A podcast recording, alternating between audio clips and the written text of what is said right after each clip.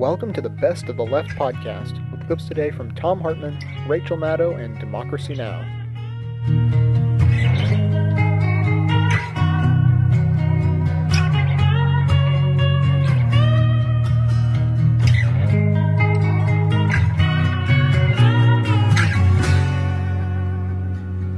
How do we solve this problem? It was referenced in the first hour of the program. Somebody called in and said, this is all well and good, and Nancy Pelosi is out there saying, we're going to take back the House in 2006, but small problem that you'll find Greg Palast pointing out, Mark Crispin Miller pointing out, Bev Harris over at BlackBoxVoting.org, VotersUnite.org, Lynn Landes over at Ecotalk.org pointing out some serious problems. What do we do? Lynn Landes is with us. Hey, Lynn, welcome to the program.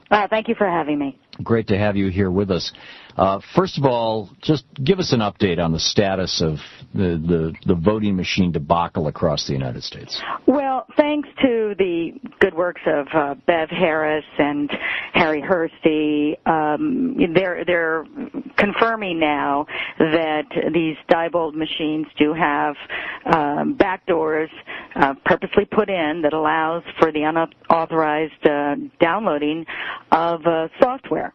And in fact, the problems just continue to mount as ES&S isn't even providing ballots for certain municipalities in Texas and across the country. ES&S being the company that Chuck Hagel used to be. Right, exactly. And, it's interesting because it seems like it's devolving into organized chaos as these elections officials, outsource their their job responsibilities to a handful of corporations that are not getting the job done.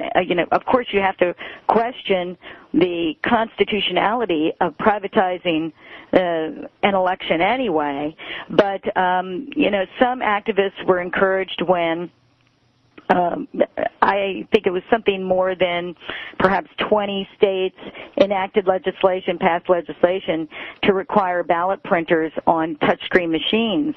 But the experience in New Jersey with Sequoia, which is, I think, about the third largest voting machine company, is that they continue to drag their feet providing these ballot printers. Now they're saying it will cost $2,000 to put the ballot printers in, and what went little noticed when the legislature passed that legislation was that they gave the Attorney General a way out. They gave him the authority to just waive that requirement when 2007 or 8 comes along, and there you have it. Yeah, they had an escape hatch, and there's another company, very very small company called Avante. Mm-hmm. And Avante, they could provide voting machines with ballot printers right now.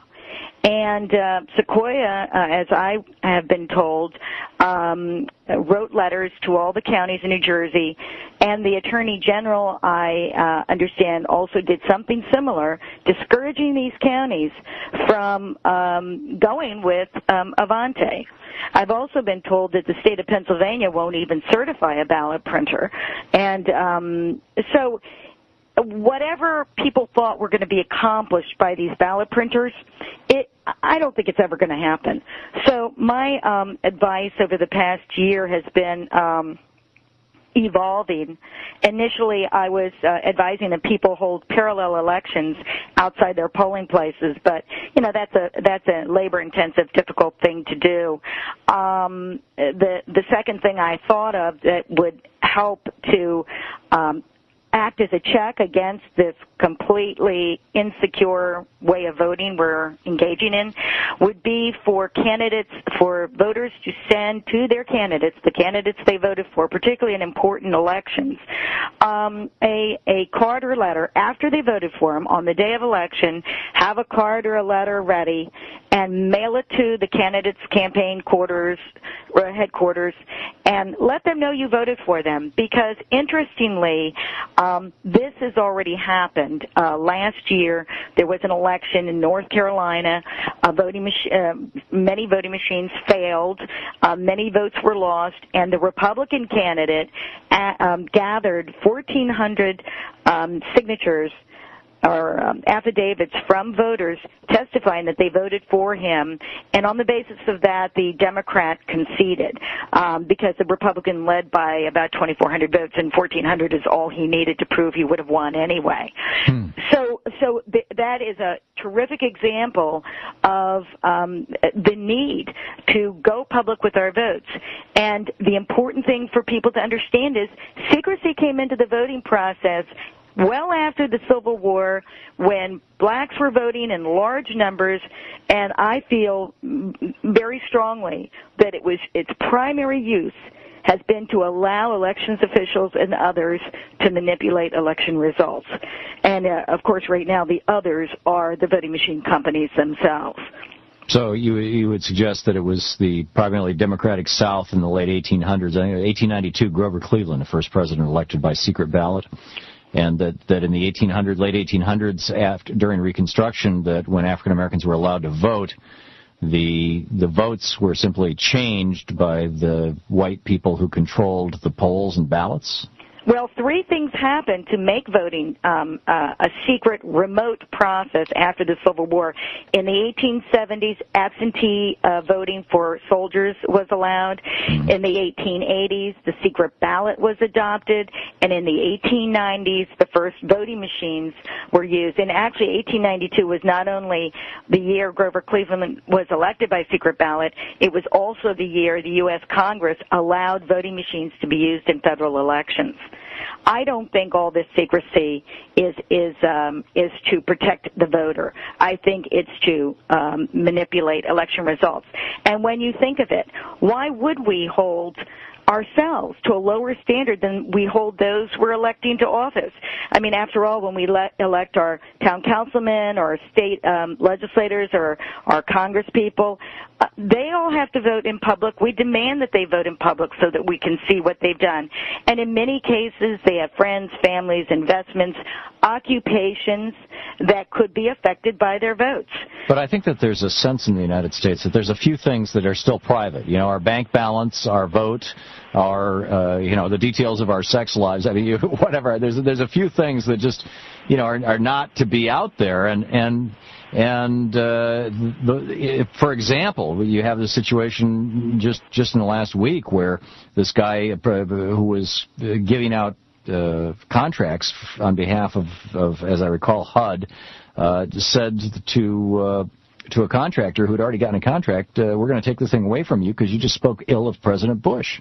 Yeah, but he could have also, I mean, I do think that a lot of those contracts, when they're let out, people's voter registration is looked up as well. And we all, you know, many of us, I would say, 2/3 of the electorate registers Democrat or Republican, and I think that is used against us. But you have to balance the not really knowing if your vote was counted properly against whatever protection you think you may be getting. Why not just do what Canada did? Canada experimented in the election of 2000 with not all of Canada, but parts of Quebec, at least that I know of. We lived in Vermont; it was just north of us. Experimented with voting machines. They didn't like it. It didn't work. People didn't trust it. And so they said, that's it. We're going back to paper. And they just used paper there. Well, you know, that's an interesting point, but we're not there at all. As do all the European nations, by the way. Well, I mean, right, you know, why don't we just do what the rest of the world does? Well, you know, I think because my feeling is I question even those results. For instance, in Afghanistan and in Iraq and in other places where they have allowed, they have the hand-counted paper ballots, which I was, and I still do, actively encourage. But they often will take those ballots to a central counting location where they get counted. They're not often counted locally. And in England, they're expanding funding by leaps and bounds the use of absentee votes. So well, they're doing vote by mail, actually, in some areas. Well, that's what I'm saying. Yeah, they call it postal voting. Right. And the entire state of Oregon is that way. But. Yes, and a lot of Washington's going that way. Oregon is not only postal voting, but I don't think their voters understand that all those ballots are counted by optical scanners, again, controlled by a handful of corporations. Yeah, no, you're absolutely right. Lynn Landes, her website, Ecotalk.org, if you want more information on this. And of course, she's also recommending VotersUnite.org and BlackBoxVoting.org. But Lynn's website, Ecotalk.org. Lynn, thanks so much for being with us today. You're very welcome, Tom. Great talking with you. Thought-provoking conversation.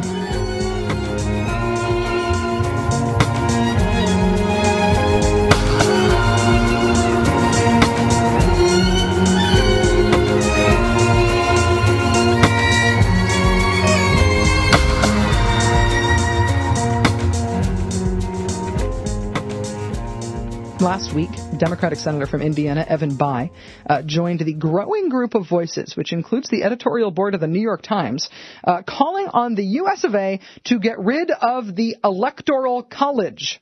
What's the Electoral College? It's the thing that means that sometimes you don't get to be president even if you win a majority of the popular vote. You have to put together the right combination of states in order to do it. Does the movement to abolish the Electoral College have any hope of succeeding? We are joined on the phone by Stephen Hill. Stephen Hill is the author of 10 Steps to Repair American Democracy, which will be released next month. He's also the director of political reform, the political reform program at the New America Foundation. Stephen Hill, thanks for joining us. My pleasure. Good morning. Good morning. Now, the Electoral College is one of these things that we all complain about, but nothing ever happens to make it go away. It does seem fundamentally unfair that people vote for president, but in most states in the country, their vote doesn't really count because everybody knows already how the electors in that state are going to vote because if you're in the minority party in that state, you'll never get an electoral vote. But the question is, everybody complains about it. How come it hasn't gone away so far? In whose interest is it to keep the Electoral College?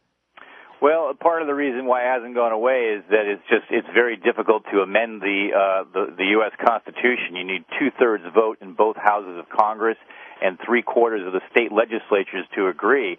And the current layout of states, the red versus blue states, the low population and oftentimes conservative red states are the ones that benefit from this arrangement disproportionately. So they, in effect, have sort of a veto over whether or not the country, even though the rest of the country wants to go forward and change this kind of arrangement, they have a veto over it. So this new effort by the group NationalPopularVote.com is actually a quite clever way to get around needing a constitutional amendment. It's what they're calling for is the states have the ability to make compacts with each other. And compacts like treaties, like agreements? Exactly. It's like a treaty that the states can all make with each other, and they're asking for each state because the Constitution allows the state legislatures actually to decide which state gets the electoral votes. Most voters don't realize they don't even have a constitutional right to vote for president. It's the state legislatures that have that right, and they decide whether to delegate it to the people. Hmm. And, in fact, in Florida in 2000, the Florida state legislature, which was Republican-dominated, was threatening to take away the people's vote if the recount had gone in favor of Al Gore. They were going to basically say, sorry, we're going to give the electoral votes to George W. Bush. So they're asking these states to agree instead to give their electoral votes to the winner, the candidate that wins the national popular vote. So wait till the results of the national popular vote come in, ignore which state those votes came from, and then pledge all the electors in the Electoral College from that state, regardless of what happened in that individual state. Just all our electors will go with the popular vote winner. That's exactly right. And the way the math works out from state to state is that if about 20 to 24 states agreed to do this, as opposed to three-fourths of the state legislatures and two-thirds in both houses of Congress, this compact at that point would go into effect because those states would have the 270 minimum electoral votes that you need in order to win a majority of the Electoral College. So that's a very important part of this, because I assumed when I started hearing about this and getting all the state legislatures to vote on it that you would need all 50, but really you just need enough to constitute a majority of the Electoral College, and the rest of them could be left out in the cold. That's exactly right. At that point, it would become a de facto national popular vote because you would have enough states with a minimum of a majority of the Electoral College votes that have agreed, and so at that point, it would become a national popular vote. And so this plan is attracting quite a lot of attention from both Republicans and Democrats, as the effort of abolishing the Electoral College always has attracted attention from both sides of the political aisle. So I think there's quite a hopeful opportunity here. It does have an issue. It does have a resonance, I think, of fundamental fairness. The idea that it seems wrong that such a huge proportion of the presidential campaigning happens just in the purple states, just in the swing states, and anybody who's not in a swing state, basically your vote doesn't count. It's weird that everybody in the country was lobbying people in a few counties in Ohio that we all thought were going to be critical and turned out to be critical to the vote. That said, I also feel like, you know what, I want the states to continue to have power in our political system, and the idea that little states, whether they be, you know, red states in the South or blue states in the North, I recognize that they would lose some influence if we lost the Electoral College. No, I don't think they will. I mean, in part because they don't have much influence as it is right now. You know, most of these small states are decided for either Democrats or Republicans long before the election, and they don't receive any visits at all. You know, most states, in fact, don't receive any visits from the presidential candidates, you know, including small states, including large states like California and New York and Texas, which are already locked up. And so what happens is that the election comes down to just a handful of voters in a handful of states deciding the election. And so most voters experience the presidential election as if they're spectators.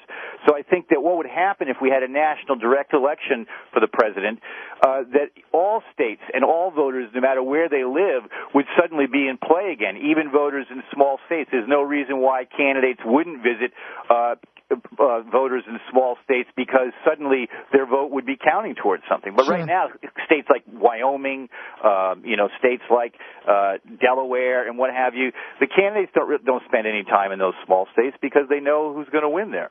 You said that this is attracting some attention, Stephen, from both sides of the aisle, that there is a bipartisan level of interest in this. I know that it's interesting on the group that's pushing for this National Popular Vote campaign, their advisory committee has both Republicans and Democrats, and actually more Republicans on it than Democrats. But I've also seen editorials against, or at least columns against, the idea of getting rid of the Electoral College from people like Phyllis Schlafly, who are denouncing it as a liberal plot. How do the partisan lines on this fall down, and are liberals supporting it more than conservatives? Well, I think that what you see is that the proponents are trying very hard to make it a bipartisan effort, which it ought to be and needs to be in order to garner enough support nationwide. But within that, you're generally speaking, conservatives tend to be more conservative when it comes to reform, and liberals stylistically conservative. They just don't. They want the status quo. Exactly. And then when you look at the recent presidential history of elections in 2000 and 2004, particularly in 2000 with Al Gore winning the national popular vote by 500,000 votes, yet losing the electoral vote because of the two states, basically, Florida and Ohio, that tends to make conservatives think, oh, the status quo is working pretty well for us, why should we change things? But I think that, you know, people should really think about the good of the country as a whole. And when you look at the fact that, I mean, some of the other things about the Electoral College, it makes the presidential election more susceptible to fraud, because with a national popular vote, going back to that 2000 election, in order for Bush to have beaten Gore, he would have had to change 500,000 votes nationwide. But with our Electoral College method, he only needed to change 537 votes in Florida, however, by hook or by crook. That's right. And so, when you have elections being decided by small margins in just a couple of states, it really, just as they target their campaigns more narrowly, it allows those who want to change the elections by fraud or whatever means, allows them to channel their efforts more strategically. They can start manipulating things like felony voting lists in Florida and what have you, as we've seen in recent elections. So there's lots of reasons, even for conservatives who are concerned about things like fraud in elections and security in elections, for them to be concerned about the current arrangement and to support efforts to change it. In case you're just joining us, our guest is Stephen Hill. He's the author of 10 Steps to Repair American Democracy, which comes out next month. It's actually out this month. Oh, it is? Yes, it is. 10steps.net is the website for it. Oh, good. Sorry about that. No problem. Stephen's also the director of the Political Reform Program at the New America Foundation. Did I get that right? You sure did. Good. Stephen, I had one other thing that I wanted to ask you about, and that is this proposal from House Republicans to eliminate not only bilingual ballots, but eliminate translation assistance at the polls. This is something that's been put forward by Steve King, who's a Republican congressman from Iowa.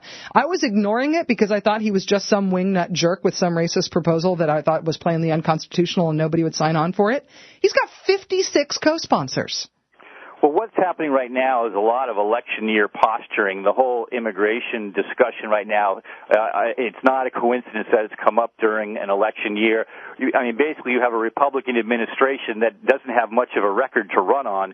And so the Karl Rove and the other political strategists on the Republican side of the aisle are fishing around for certain issues that they can have their candidates go home to their congressional districts and run on. And so that's a lot of what's going on. I don't expect that kind of bill is going to make its way through the House. It's just the type of posturing that we expect to see, and we saw it, 10 years ago in the mid 1990s as well, when immigration suddenly flared up. There was all sorts of to do over it, and then the issue kind of went away. And I think that this is probably going to follow a similar pattern here. But it's still very alarming that that 50 members of the House would sign on to such a law. At the same time that they're signing on to a law like this, the Republicans appear to be getting ready to support a renewal of the Voting Rights Act. And the Voting Rights Act calls for language minorities to have certain help at the polls and what have you. So there's really a conflict going on there, even within the Republican Party, about these sorts of issues. Sure, and it's just so plainly insulting to all of us as Americans that they think that they're going to get votes by saying we're going to undermine the Voting Rights Act. And that's going to make you want to vote for us. I find that to be such a slap in the face. Stephen Hill, thank you so much for joining us. It's great to talk to you. It's my pleasure. Stephen Hill, his new book is 10 Steps to Repair American Democracy. We've linked to the website for the book at our website, MaddowOnline.com. Again, that English-only voting act has 56 Republican co-sponsors in the House right now. This idea that in order to be a citizen, in order to express yourself as a citizen, in order to vote as a citizen, you must speak English. And if you cannot speak English, you cannot be an American citizen. How many generations has your family spoken English? This is just incredible.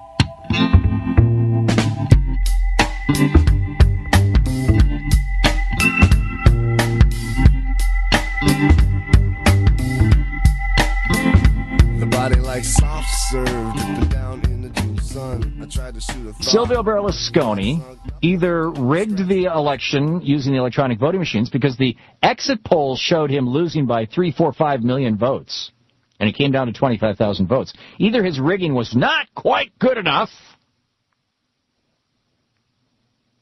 or he didn't, but he still didn't win. And in either case, he's pedaling as fast as he can right now to say, well, hey, I know that you, the other guy, Prodi, Romano Prodi. He says, I know that you won, but let's form a coalition government anyway. You and I, we can be co-prime ministers. And he's doing this, of course, because he got a law passed saying that while his business associates were all going to prison, that the prime minister could not be prosecuted until he left office. And it looks like he's going to leave office. And Prodi is saying, no, sorry, Charlie. Now, this brings us to the question of why would it be that the Bushies would go to the trouble of rigging the election in Ohio in 2004. They have over 300,000 votes that were stolen. Over 300,000 people disenfranchised.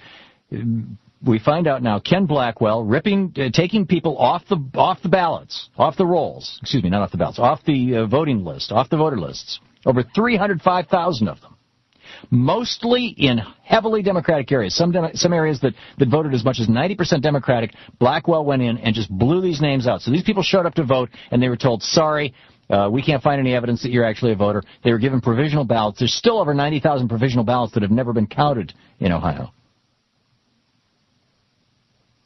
Why would Blackwell go to all that trouble? Why would the Republicans go to the risk of hiring guys to slam phone banks in New Hampshire? Why would they go to the risk of using RNC money to hire a private company to set up, little coffee tables, card tables in front of federal buildings and shopping malls and schools all over the country in the months leading up to the November 2004 election to register people to vote? And then if people registered as Democrats, tear up their voter registration and throw it away. Why would they go to the trouble of committing obvious felonies? I mean, this last one that I just described, caught on videotape by numerous sources, including a television station in Las Vegas. Why would the Republicans do this, if not for the exact same reason that Silvio Berlusconi apparently tried to hack his own election and is now begging for a coalition government? Why? To keep out of jail. George W. Bush, in my humble opinion, and his cronies in this administration, from Katherine Harris to Dick Cheney, right on down the list, are facing the possibility not just of being voted out of office, but of going to prison. The warrantless surveillance controversy around the NSA. This is a clear violation of law. It calls for the person who does it, which in this case was George W. Bush. He has said in public, well, I authorize this. It calls for that person to go to prison for 2 to 5 years. George W. Bush is facing prison. The invasion of Iraq. This is a war of aggression contrary to the UN Charter. This is called a crime against peace. It's a war crime. He could go to prison for that. Violating the Geneva Conventions. He could literally be brought up before a tribunal and put in prison for that. For what they're doing down in Guantanamo, for what they did at Abu Ghraib. Extraordinary rendition. Sending people to other countries to avoid U.S. laws. This is illegal from the convention. No state party shall expel, return, refoul, or extradite a person to another state where there's substantial grounds for believing that they would be in danger of being subjected to torture. It is plain old flat out against the law. Bush did it. Why rig an election? To avoid going to jail.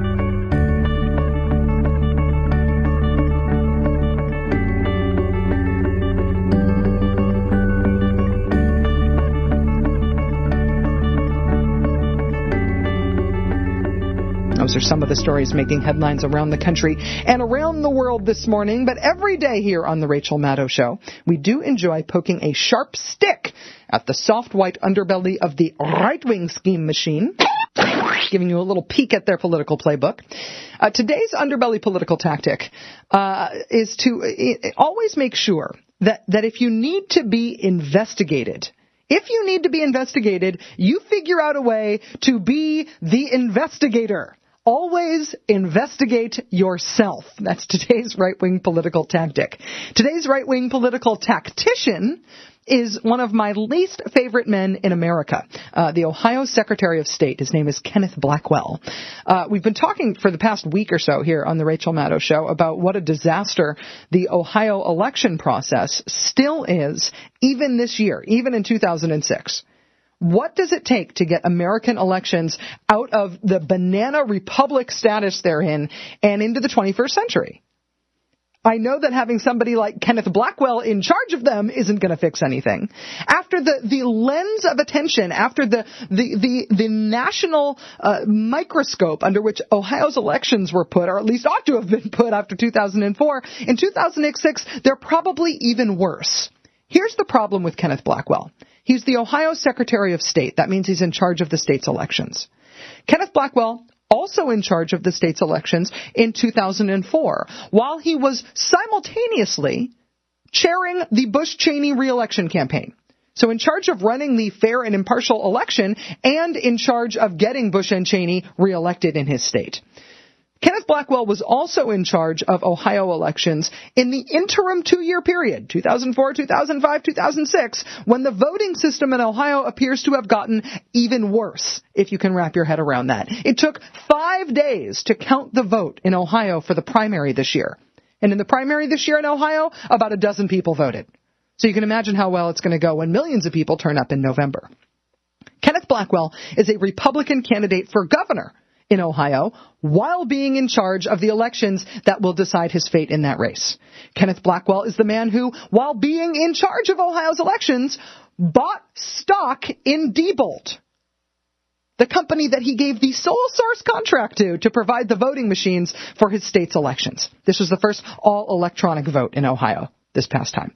So with all of this going on, now we're in a situation where it is time for an inquiry. It's time for an investigation into what the Sam Hill, for the second time today, is going wrong with Ohio's elections. How it could possibly be that Ohio elections are more screwed up now than they were in 2004. There needs to be an investigation into whether what's going on in Ohio is just incompetence or whether it is incompetence and corruption.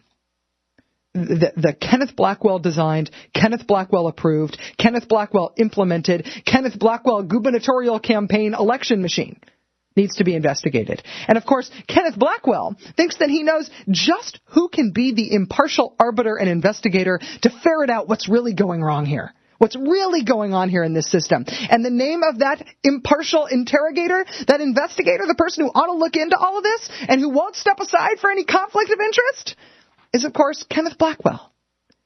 He is refusing to step aside, refusing to acknowledge any sort of conflict of interest into being the investigator into his own election system, which he has designed and implemented, which he is benefiting from, and in which he bought stock in the company where he gave the sole source contract, to which he gave the sole source contract to provide the voting machines in his state.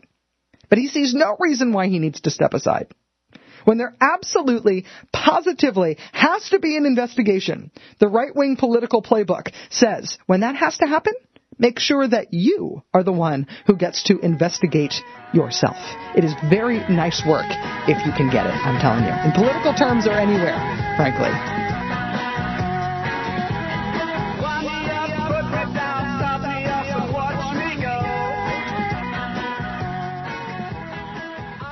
The scheme to steal 2008?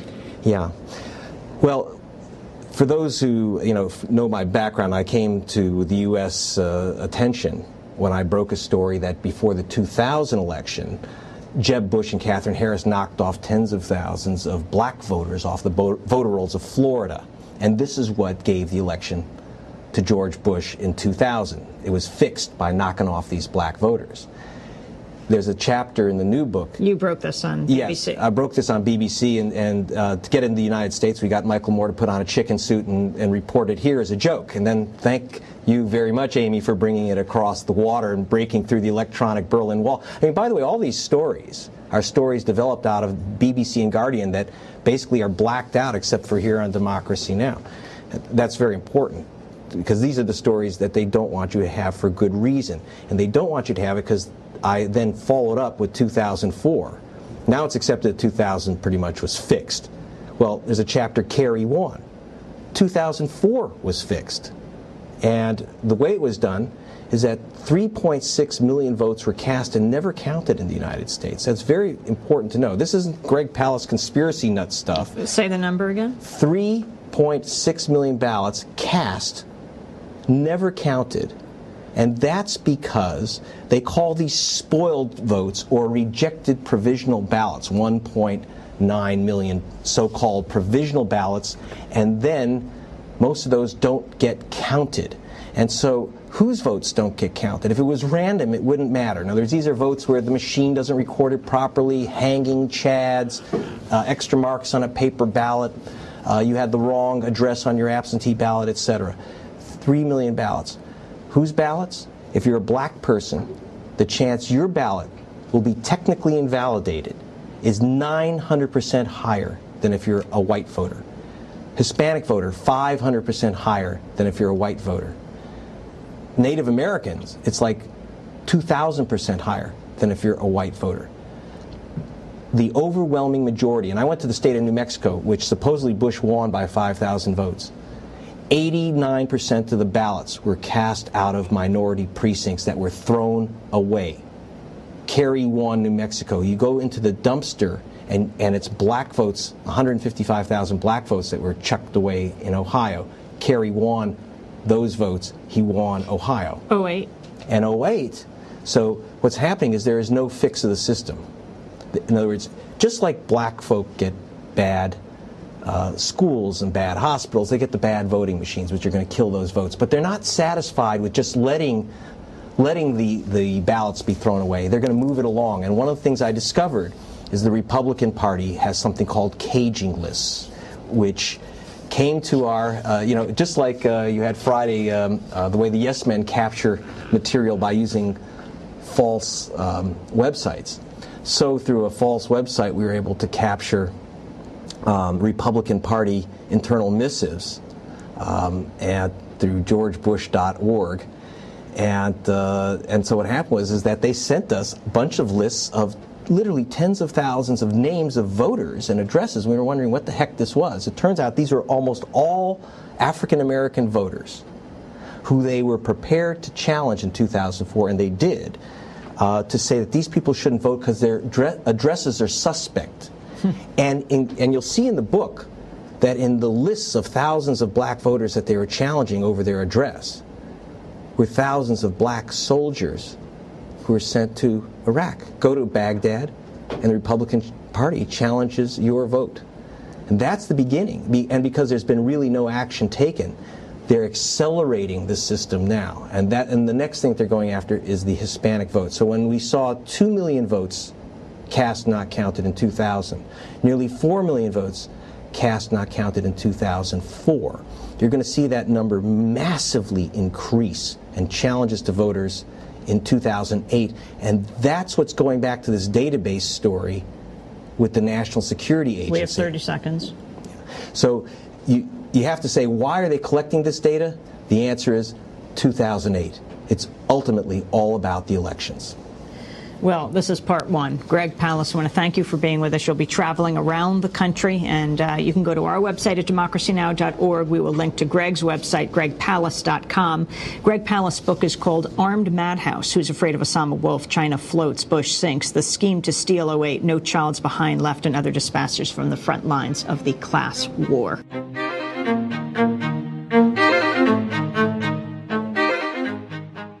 Thanks for listening, everybody. Now, have you ever been a member of, a revolutionary movement of some kind, and the whole purpose of your revolution was to, promote yourself and your, fellow revolutionaries, but then, after you started the revolution, you forgot to actually, talk about it or tell anyone about it? I hate when that happens. The point being that you all need to go to newmediarevolution.org. That is the address of the site isn't going to change. The website will change. Right now, what we've got up there is just the list of the current members. So we've got a group of podcasters. We're all in it together. We're making progress, but it's hard work. Right now we're in the midst of the organizational phase, and so soon we will be, making decisions about where to take the group and what our new website's going to look like and what all we're going to do with it. And this is the way I see kind of the hierarchy of of the new media revolution phenomenon. And so basically what it is, there's gonna be a few of us who are highly involved with kind of basically like the steering committee of the group. And so, you know, we'll be kind of figuring out what issues we want to deal with and how we want to manage things. And then there's a bigger group, and, you know, everyone in that group will be involved with, you know, kind of taking a vote, and, you know, they're the people of the democracy. And so they'll be helping us make decisions in a slightly more passive manner. But then there's a third tier to this group, and that is what I consider to be you guys. And, you know, you're a part of this revolution as well, just by listening to me and all of the other shows listed in our directory. And, you know, so especially now at this critical point where we're just getting started, I'd like to really encourage you, you know, if you have any, you know, ideas that, or you know, just things that, you know, advice or anything like that, you know, as we're building the website and putting things together, if there's something specific that you'd like us to do that, you know, maybe we wouldn't think of on our own, drop me an email. It'll definitely be submitted to the whole group or the committee or however that's going to work out. And, you know, by this method, we're going to end up with all the best ideas we can come up with, and we'll use them all. You know, if it's a good idea, then it doesn't matter where it comes from. That's for damn sure. So that's kind of the status. That's what we're working on. And, you know, this can be just kind of a simple way for you to kind of help the cause, because I know that there are lots and lots of people out there, many of you I'm sure are among them, who, you know, they want to do something, but they don't know what to do. Well, here's at least a chance. And so what you can do, go to newmediarevolution.org, and then go to bestoftheleft.com and send me an email and just let me know what you think. Send me your ideas, and they will get passed along lickety-split. If you want to email me directly, you can do that as well, hippiesympathizer@gmail.com. So, that's it, and have a good one, everybody.